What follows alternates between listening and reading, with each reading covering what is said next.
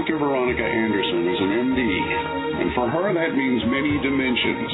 She's a surgeon, a mother, a black belt, and a two time marathon runner, here to talk to you about your health, your happiness, and your world. It's Wellness for the Real World with Dr. Veronica.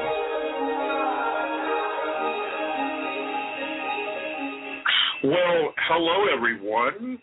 Welcome to Wellness for the Real World with Dr. Veronica. You may have guessed this by now, but I am not Dr. Veronica. I am Russell Cook, Veronica's co-host and producer.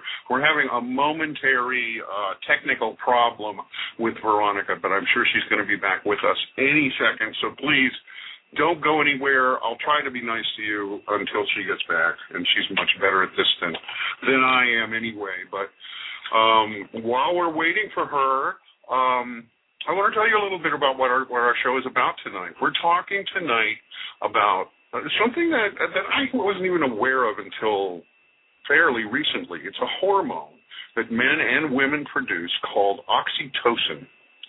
Now I know there's been a great deal of talk about it in the press lately. Apparently, it's it's known colloquially as the love hormone or the cuddle chemical. Um, as I understand it, it occurs only in mammals. Um, it's very prevalent, for example, when a woman or a female uh, mammal of some time, some kind, calls, uh, gives birth.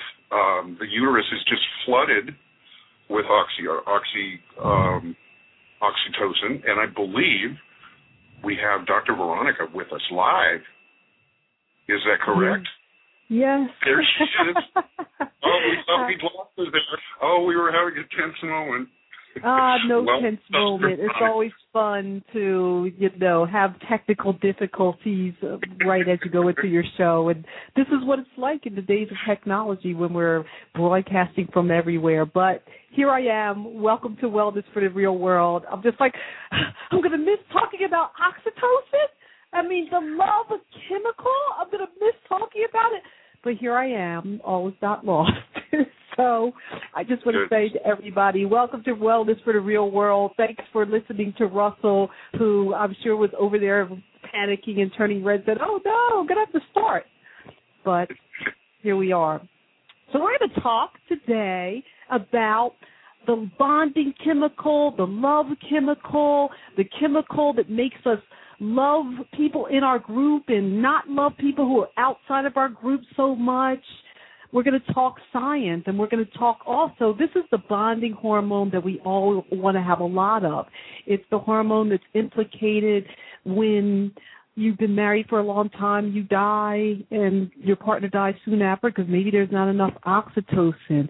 It's that hormone that we all want to figure out how to get more of. It's the hormone that I learned a couple weeks ago that when you're having sex, women when they're receiving it's higher and men when they're giving it's higher. And I was just like I I love to walk around and tell men that um so that they can know that you know what you have to make sure you give because your woman needs it so she can have it but you giving I mean you're going to have it and live longer. so we're doing this whole show on one chemical, one substance, because it is so important, and more research is coming out every day as to how important it is. And we even have someone on here who's going to give us some strategies for boosting our oxytocin so that we can all feel better and be happier. So why don't we have Russell get right in and introduce our first guest, and we'll just start yakking. Well, gee, why don't we do that? Um, our first guest, we're quite honored to have with us. His name is Paul J. Zak. He is the author of a book called The Moral Molecule that's coming out in just a month or so. He's spoken at the TED conference about oxytocin, and um, he is actually the first person to identify the role of oxytocin in creating these trusting behaviors between people. So, welcome, Paul Zak. You're on Wellness for the Real World with Dr. Veronica. Thank you, Russell and Dr. Veronica. Great to be here. Thanks for being on. Now, give us the, the, the latest and the greatest lowdown. I feel very privileged to have. We've had like back to back, or the last few weeks had people who were from the the venerated TED that we all watch on YouTube, and you guys are all the gurus the rest of the world is watching. So we know that you're bringing us the latest and greatest. So what is the latest and greatest about oxytocin? Well, I think the introduction in which you actually had technical difficulties and we were all stressed out a little bit is a perfect way to understand oxytocin. So what you did, Dr. Veronica, is you drew on your social support system. In this case, Russell filled in for you while the engineers got you online. And that is something really unique to human beings. We not only bond with people in our families, our romantic partners, but we actually cooperate with complete strangers. And it took uh, 10 years worth of experiments my, out of my lab to show exactly how this works in human beings. Uh, but basically, when you see someone who's safe around you, your brain releases oxytocin, and that motivates you to interact with this person. So it's the foundation for social support. It's a foundation for reducing stress. And we've actually shown in research that we published just in the next couple of months that it improves the immune system. So we have this very simple and ancient molecule in our brains, the brains of all mammals, but in humans it's really a kind of a hyperdrive that lets us connect, relax, and be healthy. So tell us more about the. You said this is the hormone that helps us cooperate with strangers. Talk a little bit more about that. Right. So one thing we do as human beings is we're around this sea of strangers all the time, and so we've got to have something in our brain that says, "Dr. Veronica, safe, nice, want to be around her. Russell, not so sure. I don't know. Might be a sketchy guy, so I should be careful." Just kidding. He's fine. um, so how do we do that? So this uh, very subtle messenger that works below the level of conscious awareness affects things like heart rate and blood pressure, and it gives us this body sense that this person's safe or not safe. So it balances stress hormones like cortisol, ACTH, that tells us that things are unsafe, and this tells us, oxytocin tells us that something is safe. And so, as you know, when we are isolated from others, when we don't have that social support, our health uh, declines. And one reason for that is the role of oxytocin in reducing these stress responses. Okay, so now a few weeks back we did a show which we talked about um, dating across ethnic lines, and oxytocin has been implicated in why we like to date and mate within our group. Is that so that oxytocin is causing us to be very ethnocentric and prejudiced to a standpoint? Uh, the short answer is no. So if you read these, uh, you know, the scientific articles, the evidence for that is very weak. What oxytocin does do is make us more sensitive to social con, con uh, context. So when we raise oxytocin, um, individuals feel the sense of compassion or empathy. We connect to others in experiments in my lab, uh, people connect um, more or less unambiguously. So they'll they'll connect to anybody. They're sort of promiscuous connectors okay. when we raise oxytocin. Huh. Now, if so I make your social group salient in any kind of way, have you uh, focus on them, uh, have, wear a different color T-shirt, I can certainly change your behavior because we all have scarce resources and we need to deploy them in ways that are most effective and help us survive and reproduce. Um, and so there's very little evidence that oxytocin makes us treat strangers badly. There is evidence that we, on oxytocin, tend to favor uh, people in our quote in group. But what we find with oxytocin research in my lab is that we can expand that notion of in group almost infinitely. So as long as I don't make these clear distinctions on who's in and out, once I raise oxytocin, I want to connect to others. And how do we know this? Say, oh well, that's a nice statement. How do we know? So what we do in my lab is we use this uh, what I call the Jerry Maguire approach to research. If you really care about somebody, show me the money. So hmm. we tempt people with virtue advice by putting money on the table. So in the experiments uh, in which they claim to show this sort of uh, ethnic bias, it's really not there because they're asking hypotheticals. What would you do if? We actually have people who will share money with strangers when we raise their oxytocin levels. They will give money to charity. Um, they will help out strangers in tangible ways that are costly to themselves. So we think this is very solid evidence for how oxytocin motivates us to be altruistic. Interesting. How did you first decide to start studying oxytocin? Great question. Uh, one of my colleagues uh, told me that this was the world's stupidest idea. Um, and he might have been right. Uh, he was an OBGYN, by the way, Dr. Veronica. Um, this okay. is just a female hormone. It can't be important for life because it's just for women, right? And I said, well, you know, men's brains make this make this substance too. There must be a reason why. And I had done work previously showing that trust was among the strongest predictors of whether countries would be rich or poor. So rich countries are high trust countries. And began to wonder if the same thing was true about individuals. Individuals who have rich social networks, who have a lot of trust, are they physiologically different? And started searching for the underlying physiologic mechanisms through which we trust individuals and happened across this literature on oxytocin, but no one had really figured out how to translate that into humans. So how do I really know if you trust me? Well, one way is, would you let me control a pile of money that you have in front of you? So that's the way we started doing this, was just saying, hey, if someone gives you money, what's your brain do? Right? And when someone gives you money denoting trust in which you can hmm. keep it or share it, what happens when that money actually has this uh, implied trust uh, associated with it? And so we found the more money someone sends you, the more your brain releases oxytocin. And even though you don't have to in these experiments, the more you tend to return to the person who trusted you, to return money. Um, so anyway, we went from there. We developed an oxytocin inhaler with FDA approval in which we can shoot oxytocin into the human brain, and we can show there's a direct link between raising oxytocin levels and the desire to connect to others in a tangible way, that is, share resources with them. Okay, so I have to ask that again to make sure that we all heard that right.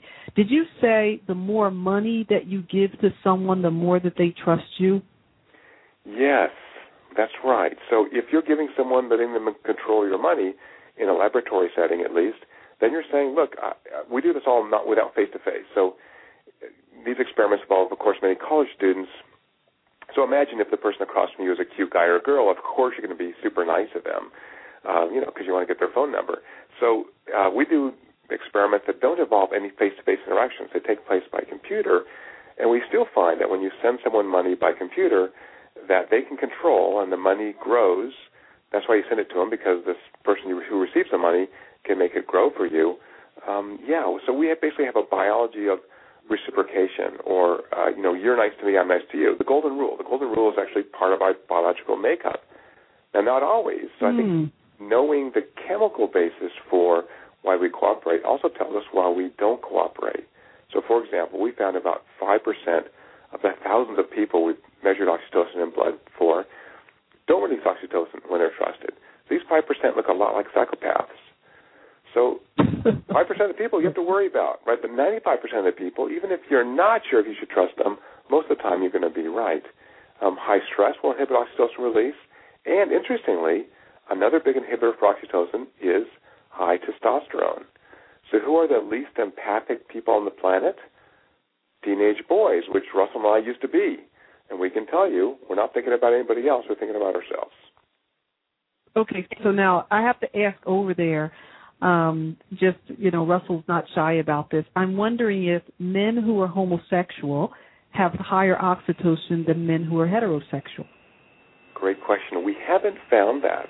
Um, we have found that individuals who baseline are more empathic uh, do release more oxytocin after a stimulus. And what's really interesting, I think, is that um, I've done experiments on myself. Could I train myself to be more empathic? And I found I can, so much so that now, you know, when I'm in the airplane watching uh, the, the sad movie, I can't stop myself from crying at the sad movie. So, um, but I've also found that focusing on being more compassionate has made me happier. I connect better to others. And in fact, we've shown that people who release more oxytocin uh, after a stimulus, a trust stimulus, are in fact more satisfied with their lives. And they're more satisfied because they have better relationships of all types. So I think the, the key take home message for listeners is that relationships matter a lot, and we have an underlying chemistry that allows us to connect to basically whomever we want, and that we should sort of listen to this connection, listen to your your heart, the receptors for oxytocin in the heart. Listen to your heart, listen to your gut, and you'll kind of know who's safe and who's not safe, and you know build that social network. So, are you saying that your OBGYN colleague has said oxytocin is more important in women? That's completely wrong. It's of equal importance in men and women. Uh, yes and no. Um, so, in every experiment I've run, women release more oxytocin than men do. Um, and women are correspondingly more generous with money. Uh, they report being more compassionate in psychological surveys. Um, so women have a leg up on men. It's actually easier for them to connect to others. Um, having said that, I think because of that, it's really important for men to understand that this is part of our human nature as men, that we both can be aggressive and dominant and very testosterone driven, but we can tone it down. Now, how do we do that? You know, nature's so wonderful. When does your testosterone fall as a man? Well, as you age, but also when you're in a committed relationship and when you have children. So uh, the the oxytocin side of males can come out more as we get a little older, a little more mature, and as we go through these stages of life where we need to connect better. So I think from a man's perspective, we really need to embrace this. And so, um, go ahead. So, so that means that you know me, the newlywed, I, I just married a man, and his testosterone is going to get lower, and his oxytocin is going to get higher, and so um he, uh, he's pretty safe to stay with me. Is that how That's I translate right. it? So the, if, if we have a good, loving relationship, to continue in that type of relationship. That's right, and continue to prime the system. So, as you know, all these brain systems require use to um, to to maintain their function. And so, as you're close to him, as you give him back rubs, as you spend time together, um, as you kiss him, as you do activities together, you build this uh, oxytocin reciprocal oxytocin release, which will motivate him to stay with you and you to stay with him. And congratulations, That's, by the way. Well, thank you. I just, you know, I want to give people strategies for living their life well, and most of us want to have loving relationships and keep our relationships.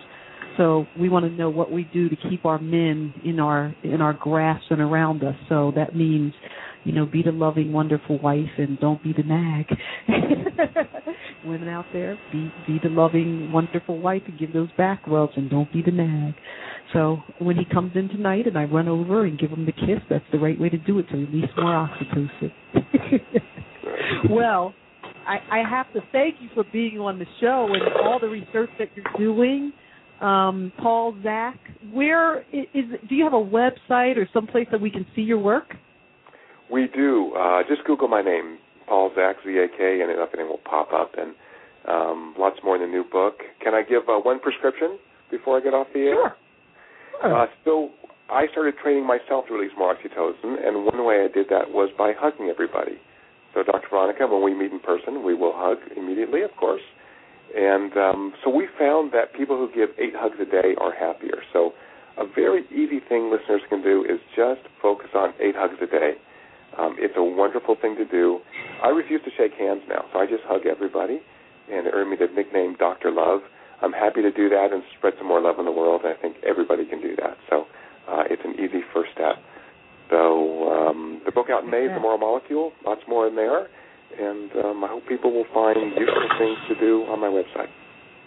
Wow, thank you. The Moral Molecule, Paul J. Zak. Thank you. Wow, I'm still working on my eight glasses of water a day now. I got to do eight hugs too.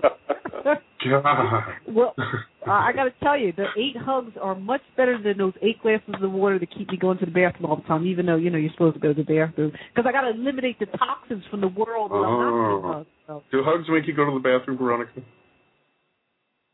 Never mind. I don't, I'm good. I don't even know what to say to that. okay, it's time for our next guest. Her name is Susan Kuchinskas. I think I said that right. Susan Kuchinskas. She is an author also of a book called The Chemistry of Connection, and she's a science writer for Scientific American, Wired, and she maintains a blog called Hug the Monkey, which is one of the longest established blogs on OxyContin. Uh, I knew I was going to say that sooner or later. Oxytocin, not the pain pill. Oxytocin. Susan, you're on Wellness for the Real World. Hi. Thank you so much. Hi. Hi, Susan. How are you? Hi. I'm good. How are you? Wonderful. I I, I I've always loved oxytocin. Just Mhm. back from college, you know, I, I was in neuroscience and I discovered it early. Oh, and was great. trying to see the merits of people. And back then, nobody was listening, and now it's like the drug of choice for everyone, which It is a good is, thing. and it should be. and I also want to give you my best wishes on your marriage. And one great way to um, build that oxytocin relationship that Paul didn't mention is sex, because oxytocin rises in both men and women when you're having sex or any kind of like warm, intimate touching, and it really peaks and floods both your bodies when you have orgasm. Wow. Okay. Yeah. So yeah, so okay. that is the best prescription for a long and happy marriage. and and also a long happy life. Would you say that's true? Yes. Absolutely, okay. because um, oxytocin is really um, the wonder, nature's wonder drug.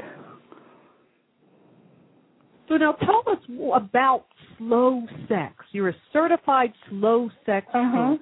Uh-huh. Uh, tell us about that. Okay. Um, this is, um, well, you know, slow food, the idea is, you know, things that are local, that are simple, that are nourishing, they're sustainable.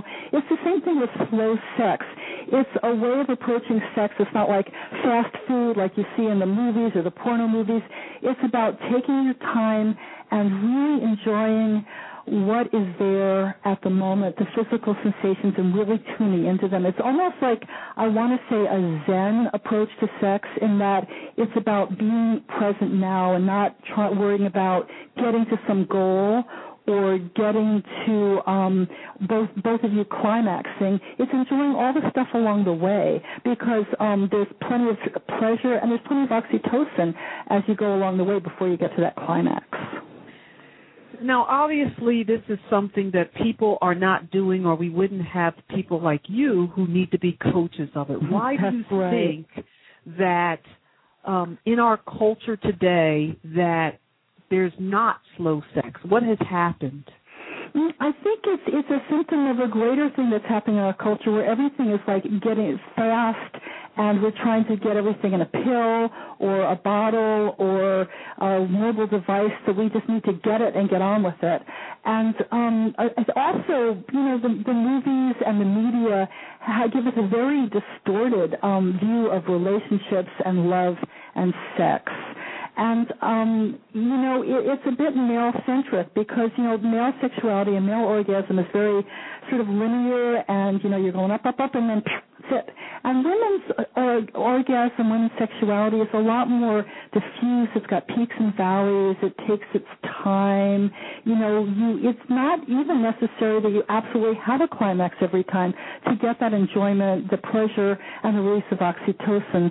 So this is a way of slowing things down and in realizing that there's plenty to enjoy and that you don't have to look like the movies. So is it that during sex for women you're saying that we don't need the orgasm to have it, we can still have a, a magnificent oxytocin release, but for men they need the orgasm to get the same type of release? No, thanks for asking that. Not at all. Um, we kind of redefine orgasm as, as being much bigger than just the actual climax. So orgasm begins as soon as you your body is really involved and your involuntary musculature is activated and you start to go into that really pleasant state. And this is the case for both men and women. Although, you know, a male, male orgasm does seem to take a more linear path.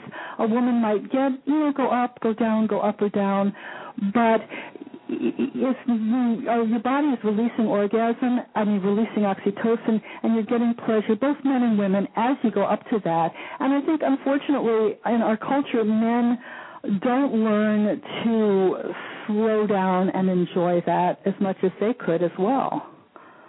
I don't know if you know the answer to this question, but are there cultures where men learn to um, take it easy and slow? That's a good question. I don't know the answer, but I do know that there's a the practice of tantric sex, which I don't know how much that is really based in real culture these days, but that is another example of um some supposedly it's based in, you know, Hindu culture, I think. Um, but that's an example of another approach. So no, I don't know the answer to that, unfortunately. Hmm, interesting. Just, you know, food, food, food for thought. Yeah. Now, another thing you talk about the anti-oxytocin. What is the anti-oxytocin? Well, that's cortisol. So in our bodies, we have a constant ebb and flow of um, different chemicals, And we have two different systems. We have um, the high, I'm just going to call it the HPA axis. This is the stress response system, and it activates your adrenal glands to re- release adrenaline and cortisol. And we need to have that response because in the course of our day, you know, we have challenges, we have problems, we have things we've got to get done. If we didn't have that cortisol response, we wouldn't get out of bed. But we can't stay amped up like that all the time. So we have another parallel system, which is ruled by oxytocin. So ideally, through the day, we're right teetering on the edge. We're pretty balanced, and oh, I have 10 minutes. I'm going to chill, and it's just very easy to relax a little. And then maybe a little later, you know, your coworker says, "Hey, we've got to get this thing out," and you immediately can like amp yourself up a little and rise to that challenge. But it's really easy for us to get stuck in the stress response, so we're always kind of over stressed and overreactive and over tensed, and we can't ever respond. We'll just relax and uh, chill out. Hmm, interesting. I know, yeah. Russell. Russell, you want to jump in and ask a question? Um. Well, yeah, yeah, I would. I um. Now, I understand we all produce oxytocin or have the capacity to produce more or less oxytocin, but we can also, you can also go out and buy it over the counter, correct? And and administer it to yourself. Um, yeah, you can, and I think your third guest, Bryan Post, is probably going to talk about that, and I will leave that to him. Um, I will say that the pharmaceutical companies are working on um, oxytocin-like drugs, but I like to talk about natural ways that you can boost your oxy. We say boost your oxytocin. It means just enjoy a little bit of the oxytocin response. And there are a lot of things you can do if you are feeling stressed out and want to relax, if you just want to have, be more open, more loving, more empathic, and happier with your life. Um, and so most, I'm going to talk about the first, first of things that studies, at least one scientific study in a, published in a journal, has um, found to be true. Um, they have found that singing in a choir elevates oxytocin. Interesting. And that's probably, hello? Yes, we're listening. Oh, okay, and that's probably because you're become coming into limbic resonance with the people around you. You're feeling a part of something bigger. You feel those vibrations moving in your body, and you have that sense of expansion that comes with oxytocin. Um, they have found that pe- when people pet their dogs, both the people and the dogs had elevated levels of oxytocin, which I love. I'm a wow. dog person. Yeah, so that shows my dog loves me. So now I know now why Russell loves Chance so much. Chance is Russell's yeah. dog that we all love. There you so go. Now we know. We we we we have to figure out how to keep Chance alive forever now. Oh, yeah, that's the sad thing. Yeah. Now, okay, so what about petting cats? Does that I'm sure. Okay. Absolutely. There haven't been any studies, but it seems really logical and pretty obvious that if you love your cat and you pet your cat, that you'll feel the same way. And even if not, it doesn't have to be your cat that you love, I don't think, but just if you enjoy cats, then petting a cat, petting a rabbit, probably any kind of a furry pet, and probably interacting with any kind of an animal that you feel drawn to or like. And I think it's really important here to note that there's a lot of evidence that the oxytocin response is learned. Well, you know, Paul talked a lot about the way we're wired. We all have kind of have the same basic wiring, but a lot of the way the brain makes connections and wires itself happens after we're born in response to our early environment. So some people are maybe much less responsive to oxytocin. Some people may only have be the oxytocin response um, to a person who in, also incites some fear. Um, it, it, it's kind of more complicated, and that's why some people just can't seem to connect with others mm. because they haven't really learned a healthy oxytocin response. So when I say, for example, petting a dog, it elevates oxytocin. If I was bit by a dog as a child, I'm afraid of dogs that's going to elevate my cortisol. It's not going to raise my oxytocin. So all this stuff, you know, can be taken with a grain of salt. I am a terrible singer and have horrible embarrassment when I have to sing in a group. So that's not going to raise my oxytocin. so, so you said um, singing in a choir for most people, dog uh-huh. petting for most people, mm-hmm. and it's, it's assumed that you don't have something a bad association with this thing. Is there anything else that people can consider doing to raise their oxytocin like that? Oh, certainly massage.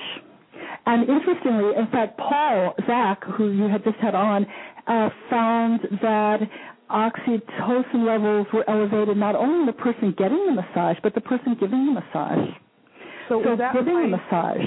So that's like the men when the, when Nicole Daedone from OneTaste talked about how men have higher oxytocin when they're giving. Mm. Is that is that possibly? It's like sort of the massage thing going well, on there. Everybody has higher oxytocin when they're giving. Is that true? Yeah, yeah. Well, not everybody, but that's kind of the standard. Uh, you know, people um, talk about neurotypical. That's the typical way that we are wired. In fact, another study found that elderly couples, if one was being the caregiver for the other, that person tended to have elevated levels of oxytocin. Wow. Caring so, for sick so, relative. Yeah. Ah, okay. Yeah. Yeah, but that is so stressful. So that's sort of a catch twenty two. Yeah, yeah. yeah, I know. Susan, I want to thank you for all that fabulous information as we learned what we can do to elevate our oxytocin that's Thank really you. great. So now I'm going to run over to Russell's house and oh. pet his dog. actually, actually, I think I'm going to keep petting my husband. That's, oh, that's, that's the best. Yeah. Can I mention my book on my website? Sure, absolutely. Sure. Thank you. So my book is The Chemistry of Connection, and it's available online booksellers. And you can also go to my website, www.chemistryofconnection.com and I had a wonderful time talking to you both. Thank you. Thank you so much, Susan. Yes, Susan, thank you. And based on your suggestion, I think we should go talk to this gentleman named Bryan Post. He is the founder of the Post Institute for Family Centered Therapy. He is uh, one of our foremost child behavior experts and manager of a website called OxytocinCentral.com. Bryan Post, welcome to Wellness for the Real World. Hey, thanks for having me, Russell, and thanks for having me on, Dr. Veronica, with such a, a, highly esteemed group of oxytocin experts. It's an honor. Oh, I know this is great. I, I love. I'm such a. I love learning. I really just. I do this show every week, so everybody gets information because I'm just so curious myself. Now, I know you're expert on child behavior what does this all have to do with the oxytocin? What do we need to know about challenging children and oxytocin?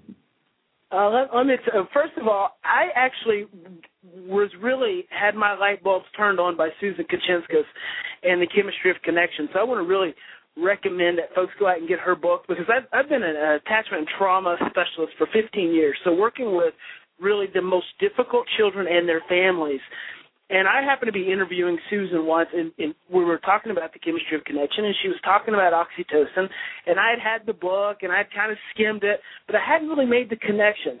And my big thing about why children have so many challenges and why trauma is so detrimental to us throughout the lifespan is that it creates a stress reaction with our brain. It conditions our brains, it sensitizes our brains towards stress.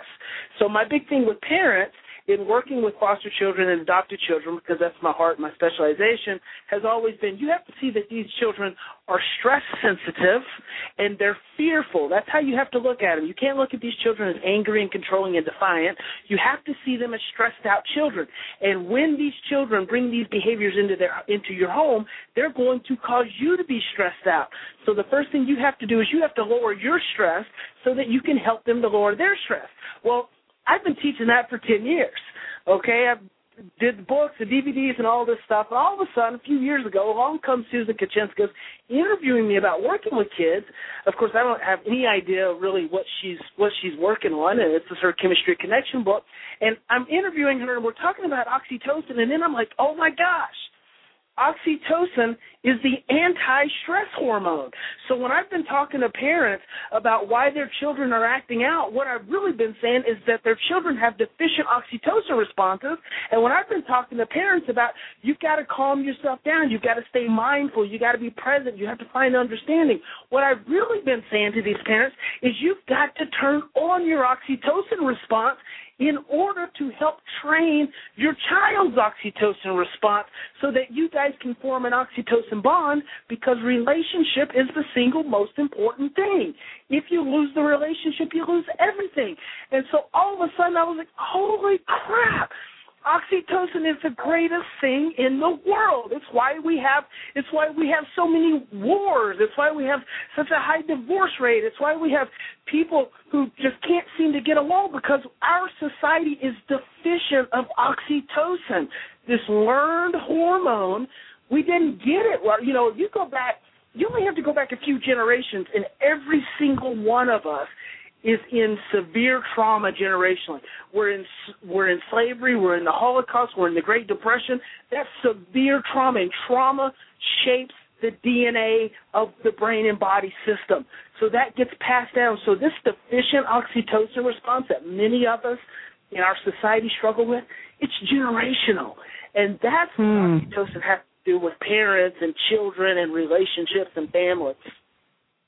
Wow. And so based on your discovery through Susan, and you guys are all like loving on each other. They're having an oxytocin love fest about all these oxytocin experts. It's just it's pretty cool because you're all very very. You must have high oxytocin because you're all very passionate. okay, um, have you used oxytocin? Uh, externally, not you know, you tell people calm down, raise your own oxytocin, yeah. help raise your child's oxytocin, and you could think you know you got to touch, you got to hug, you got to this, that, and the other thing. But have you tried external oxytocin, oxytocin pills, to help in these type of situations? Yes, I have actually, and and as a clinician, my big thing, you know, I I want families to be as healthy as possible. But I also understand how difficult it can be when someone is under constant stress, when someone's in a bad marriage, when someone has a kid who's always acting out because, and then they, they, you know, the parents they have to work all these jobs and try to pay the bills. You have the bad economy. I understand how hard it is for people to be able to slow down and and to be able to connect and be in a relationship. So I actually started doing some research trying to find out well, where can people obtain this wonderful hormone, not as a replacement, because I believe that ultimately we have to come back to relationship. Ultimately, we have to be able to build stronger families, stronger relationships with our children, because that's what's going to make the difference in our world. But how can families get a little support and, and, and get a little assistance? And I helped the company develop a supplement called Oxytocin Factor. And it is a supplement that's derived from oxytocin. And we've been using it. We've probably got about 500 folks who've used it in a research study that we've been doing, and about 90% of those people have had really good positive results. And what I've done with that is I've really encouraged many of the families that I've worked with, the parents, to to use this as a supplement in their ability to calm down and relate to their children so that they won't be so stressed out. And there's also a so, so uh, what you're doing let me just oh sorry for interrupting. What you're doing instead of treating the child with a pill like we tend to do so much today is you're saying here parent you need the pill so you can calm down and therefore maybe your child won't need all these other medicines. Is yes, that what you're doing? that's the that's what I've been going for for the last 10 years. You know, I'm, I'm banging my head, I'm trying to get parents to be able to calm themselves down without understanding that they, we don't just calm down. I mean, it takes, it takes a real system, like, like Dr. Zak said, you have to have a social support system around you to be able to get enough oxytocin to get to that place. And I, I work with parents who are like in bad spots. And so my thing is, look, don't drug your kid because I, I I just don't like giving kids stuff because their brains are so so young and still developing. I say to parents, take a few drops of oxytocin. Uh, you, this is a sublingual. You take it under your, under your tongue. You let it sit there for a minute, and just be mindful of what happens, of the openness that you feel, of the calmness that you can feel, to allow you to then not be so reactive to your child. Because, see, when we've experienced stress and trauma, we have to go through what we have to go through. Kids have to go through these behaviors because that's a part of their, their healing process.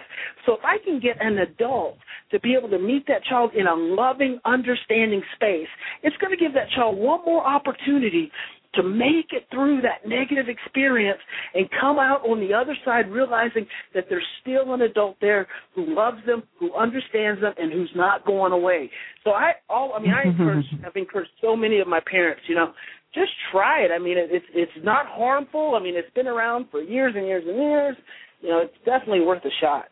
Yes. Well, uh, Bryan, I want to thank you for your work, and I am also uh, a mother of an adopted son, and I'm just going to tell my audience because I'm I'm a very proud mother here. My youngest son um, actually goes away to boarding school and called me up today right before we started the show and said, "Mom, Mom, I made the president's list. The president's list is um, the highest honors at the school for the market period. He's been trying really wow. hard." And I'm just very proud of my son because we we adopted Joel when he was five years old, and he's I, I have three sons. I love them all, um, and but Joel because he was adopted and went through some trying circumstances, I've always been more concerned about what's going to happen with him just because of what history he's been through. And I've done my best to stay a calm parent, be loving, um, you know, have the guilt because I'm like we we we let, we have him in boarding school, which he's doing fabulously well in the school. So although I don't like having him away, I also realize that he's excelling, and so perhaps sure. he needs to stay in this environment, and that's why it's it's it's quite expensive that once a month we fly him home so he can be with the family. He was just home this weekend, so we can give him hugs wow. and all that type of yeah. stuff. So. Um, I, I love Bryan. I appreciate your work. I love oxytocin and the idea that we can use this hormone that's already in our body that's safe to use to help us bond more, to help our children more. Thank you for that type of work. Bryan Post of oxytocincentral.com, oxytocinfactor.com. And did I miss a book in here somewhere?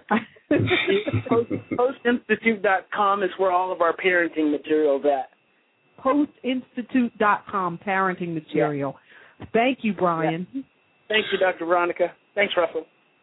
You're welcome. And now with us from Montreal is Alison Heath. She's a longevity expert. And I believe she has for us some some uh, techniques and some foods that can stir up our oxytocin for us. Welcome, Alison Heath, to Wellness for the Real World. Oh, well, thank you very much, Master Cook. It's wonderful to be here. Ooh, Master Cook. Hmm. well, Alison, welcome. And so now, what you got to tell us is before we get into breathing and things like that, we all love to eat. And if we can eat foods that are going to boost our oxytocin and not make us obese, we want to know about those foods. So let's start with that first. Okay, Dr. Veronica, with pleasure. So this is all about going back to the basics. Essentially, what you want to do is you want to give your brain the building blocks that it needs. And this is one of the work that I do as a longevity rescuer. In fact, I'm just having a, a telesummit with 25 different experts that can all help people jack up their oxytocin in their body. So you want to really go back to the basics instead of forget the pop, forget the junk food, and we all know that. But we can do things like wild microedible algae and sea vegetables that really support our health. We can hydrate our body with coconut water and just plain pure water. There's astaxanthin is another sea vegetable that is absolutely profound in its effect on our body. Maca, that's another food for women. That, yes, I love it. good, good. You see, and and sprouted vegetables, fresh sprouted vegetables. It's like eating youth, and you're getting that all into your body. So what we want to do is we want to start balancing our hormones because cortisol that's a hormone. Oxytocin, that's a hormone. And this affects everything. Uh, you know, thyroid, when you've got a hypothyroid condition, and it's huge, there are more people with hypothyroid than diabetes, and so many of them are undiagnosed. So this is another case in point. You want to be able to balance all your hormones. Insulin is a hormone. And so with with uh, you know when when Paul was telling you about getting hugs. Dr. Zak and I, by the way, if you got a hug from him, you'd be really happy, Dr. Veronica. He was voted one of a scientist. He is gorgeous. We were on stage together. I shared a stage in LA, and he is fantastic. So when he's talking about eight hugs a day, he's so right. I did a video about that because you don't have to have somebody in your life. Not everybody's as lucky as you are. Not everybody has a nice brand new husband. So you can hug yourself. If you don't have a dog like Russell does, give yourself a big hug eight times a day and you're going to see a change. It's that simple. So, you know, when Susan was talking about she likes to get oxytocin naturally, not from a supplement, not from something on the outside. And I agree with her 100% because we can we can start little tricks. It doesn't matter whether you're a little kid having a temper tantrum or whether you're a really old person who's suffering from Alzheimer's and you're kind of freaked out and scared. It doesn't matter where you are in your range of life. You can learn some tricks. You can learn some things that are really going to help. And that's why they bring dogs into old folks' homes or retirement homes or whatever you call them. You know, it's it's all it's not a complicated thing. And and when Susan was talking about orgasms, same thing. It's if we look way back in time, the men had to be out there looking for the saber-toothed tiger while they were having fun on the plains, frolicking and having their orgasms. One person had to be aware all the time, and it was the man being the role of the protector. So the woman mm. could act go much deeper and lose herself in that. Um, breathing technique, specific breathing oh, technique that you can give the audience so they can start their way down to higher oxytocin. Yes, I learned this from from Dr. Ellie Drake, who's the head of Braveheart Women, and she actually does a whole weekly call on called the prosperity hormone. And that's what oxytocin is for women. It's their prosperity hormone. It ticks in their ability to be able to tend and befriend themselves and to be able to make money in the corporate world instead of working on adrenaline. So, back to the breathing. When you want to do this, you just want to be able to sit there and relax, and then you slowly let your lungs fill with air. And on the exhale, instead of going like ah, like that AH, you want to put HAH in front of it. And so you just allow your lungs to fill with air and you just go ah. And it's like this beautiful sigh full of pleasure. And I have seen multitudes of women just turn around their stress. And it really is so effective because it just immediately signals your hypothalamus in your brain. And it just starts shooting out oxytocin and it goes right down the vagus nerve. And that's why mothers lactate. That's what it's oxytocin that's making it so that they can breastfeed their babies. It's Let me ask a question about that. Um, you're yeah. saying go, ah. So is that the breath, like the actual breathing, that's making the oxytocin release, or is it the sound, that sound that's causing the release? It's the combination of the two. So you'll see that people do this naturally, and so do animals. When they stretch, they go, ah, and they do this stretch kind of thing. That's getting their oxytocin flowing in their body. So it's it's just it's such a pleasure. And when teaching people to do this particular breathing, it's really interesting because you'll see you can intuitively sense, you can feel the vibration of somebody that's really tense and really stuck in adrenaline and cortisol. And they're just like, and you can feel that vibration. Their voice is up. Everything changes. So when you do that and you just teach them how to breathe out like that, the first time they'll go, ah, like this. And you can hear that. You can hear the adrenaline in that. And then you teach them how to go, ah. You see the difference? Yeah. You feel, well when you I, listen to that, you feel calm. I want. I gotta move on. Bravo, Alison Heath. Thank you for being on Wellness for the Real World. Well, you're so welcome. Thank you for having me, Dr. Veronica. And now we have with us Dr. Joseph Shrand. He is an instructor of psychiatry at Harvard Medical School and medical director of an organization called CASTLE, Clean and Sober Teens Living Empowered. Dr. Shrand, you're on Wellness for the Real World. Welcome. It is such a pleasure to be with both of you tonight. Thank you so much.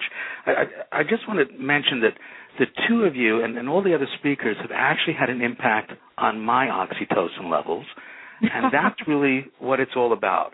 Because it's not just whether I can increase my oxytocin levels, it's how can I actually modulate an oxytocin level in somebody else. That's that's part of the relationship. So Okay, so I have to share with the audience something about Dr. Joe, okay?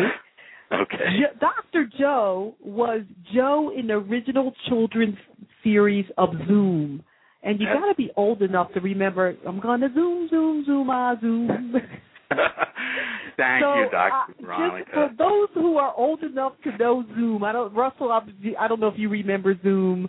I thought it was a oh, great yeah. show. um, I don't know why it didn't stay on longer, but I, I love the show and what you're doing over at Harvard pales in comparison to Zoom. But well, since we're here talking about oxytocin, we'll switch back over to oxytocin and go away from Zoom. you know that that is just so sweet of you to remember. It was all the way back in 1972, and I, I'm going to date myself about this. Uh, we actually just had our 40th anniversary. 40 years ago, Zoom was airing um, in uh, through PBS, uh, WGBH in Boston. So thank you. It's very sweet of you.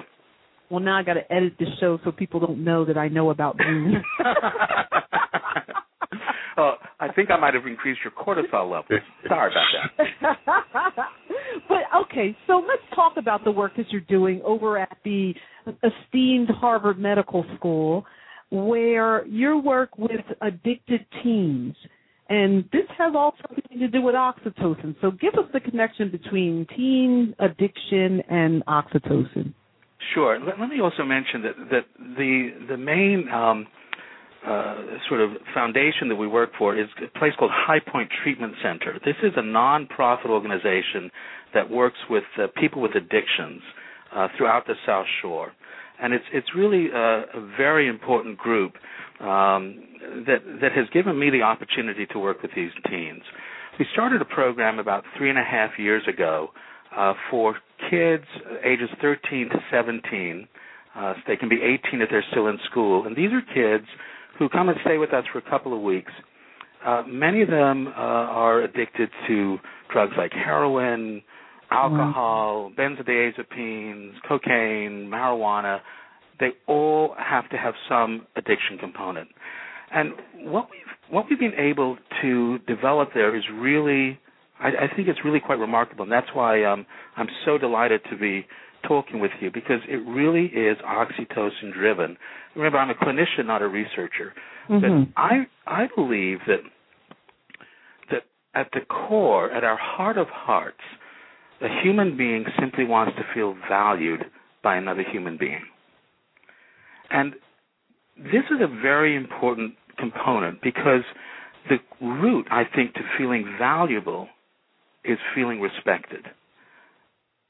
And the reason I say this is because there's a very important observation I'd just like to share with you. When is the last time you got angry at someone who you really believed was treating you with respect? You don't. Yep.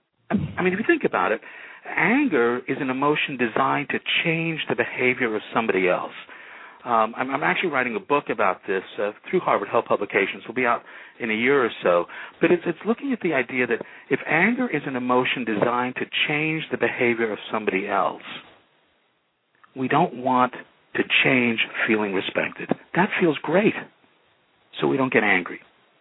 This is the fundamental premise of the way we are working with these kids with addictions. Addiction generates a chemical in the brain called dopamine. Now we've mentioned cortisol, we mentioned oxytocin, but dopamine is an ancient chemical. It's been traveled with us for hundreds of millions of years. We know this because we can find dopamine in some of the most primitive uh, organisms in the world. You know, Aplysia snails have dopamine. It's a pleasure hormone. Oxytocin is also a pleasure hormone, but it is a different kind of pleasure. It is the pleasure that we get when somebody says, You're amazing. You did a great job with that. This is fantastic. And what we believe at Castle is by shifting kids out of this limbic response to the pro social component that is generated by oxytocin, by reminding them of their value, by treating them with respect, we believe that they actually may be less likely to do drugs. The, the speakers that you had before were were so impressive to me. I mean, Dr. Zak is, you know, one of my absolute heroes. The other speakers have contributed so much uh, to our understanding of this basic, basic human relationship. But the part that was really interesting what, what Dr. Zak said, and it was just sort of a throwaway comment, but it was in, in regard to the the real impetus for the show was the dark side of oxytocin. You know, does oxytocin generate an in group that then creates an outgroup in opposition to it? And Dr. Zak said something which I think was so important. He said there is no limit to how big an in group can be. This is a critical insight for who we are as human beings. Critical. I think one of the best examples. You can stop me if I go on too long. Stop me. But but one of, one of the best examples well, is we're, AA. We're getting towards we're getting towards that okay. two minute mark. I'm gonna so. I'm gonna wrap it up. But but just think oh, about AA. Wrap up. Yes. Alcoholics Anonymous has every single type of person in the world involved in it. Every ethnic group, male and female, old and young, but they have found a commonality. They identify themselves as an in group because of alcohol. Shakespeare got it right all those years ago in Merchant of Venice. Shylock says, If you prick us, do we not bleed? What we can do with oxytocin is expand our in group so far that we can really begin to support each other. There doesn't need to be a limitation of resources. We are the unlimited resource. Respect leads to value, value leads to trust, trust leads to oxytocin, and that leads you to unleash your unlimited human potential. Beautiful Dr. Joe from Zoom, Zoom, Zooma, Zoom. Ah, what a wonderful way to end the show on oxytocin. Oxytocin is the hero of the hormones of today. We're finally discovering that. So I want to all welcome you to write for the drveronica.com blog so we can get it out to our audience out there. I want to say to my audience, come visit drveronica.com see all these wonderful people and their works that I assemble for you. And when you go interact with your healthcare providers, start talking about oxytocin. Start breathing and eating to increase your oxytocin. So it's been great. And come follow me on social media. I meet such wonderful people on Twitter and Facebook and LinkedIn. Dr. Veronica IMD, Dr. Veronica Anderson, my fan page. I also have personal friends on there that I interact with. You can send me private messages. This is social media medicine at its best. Keep coming back. We love you. Wellness for the real world.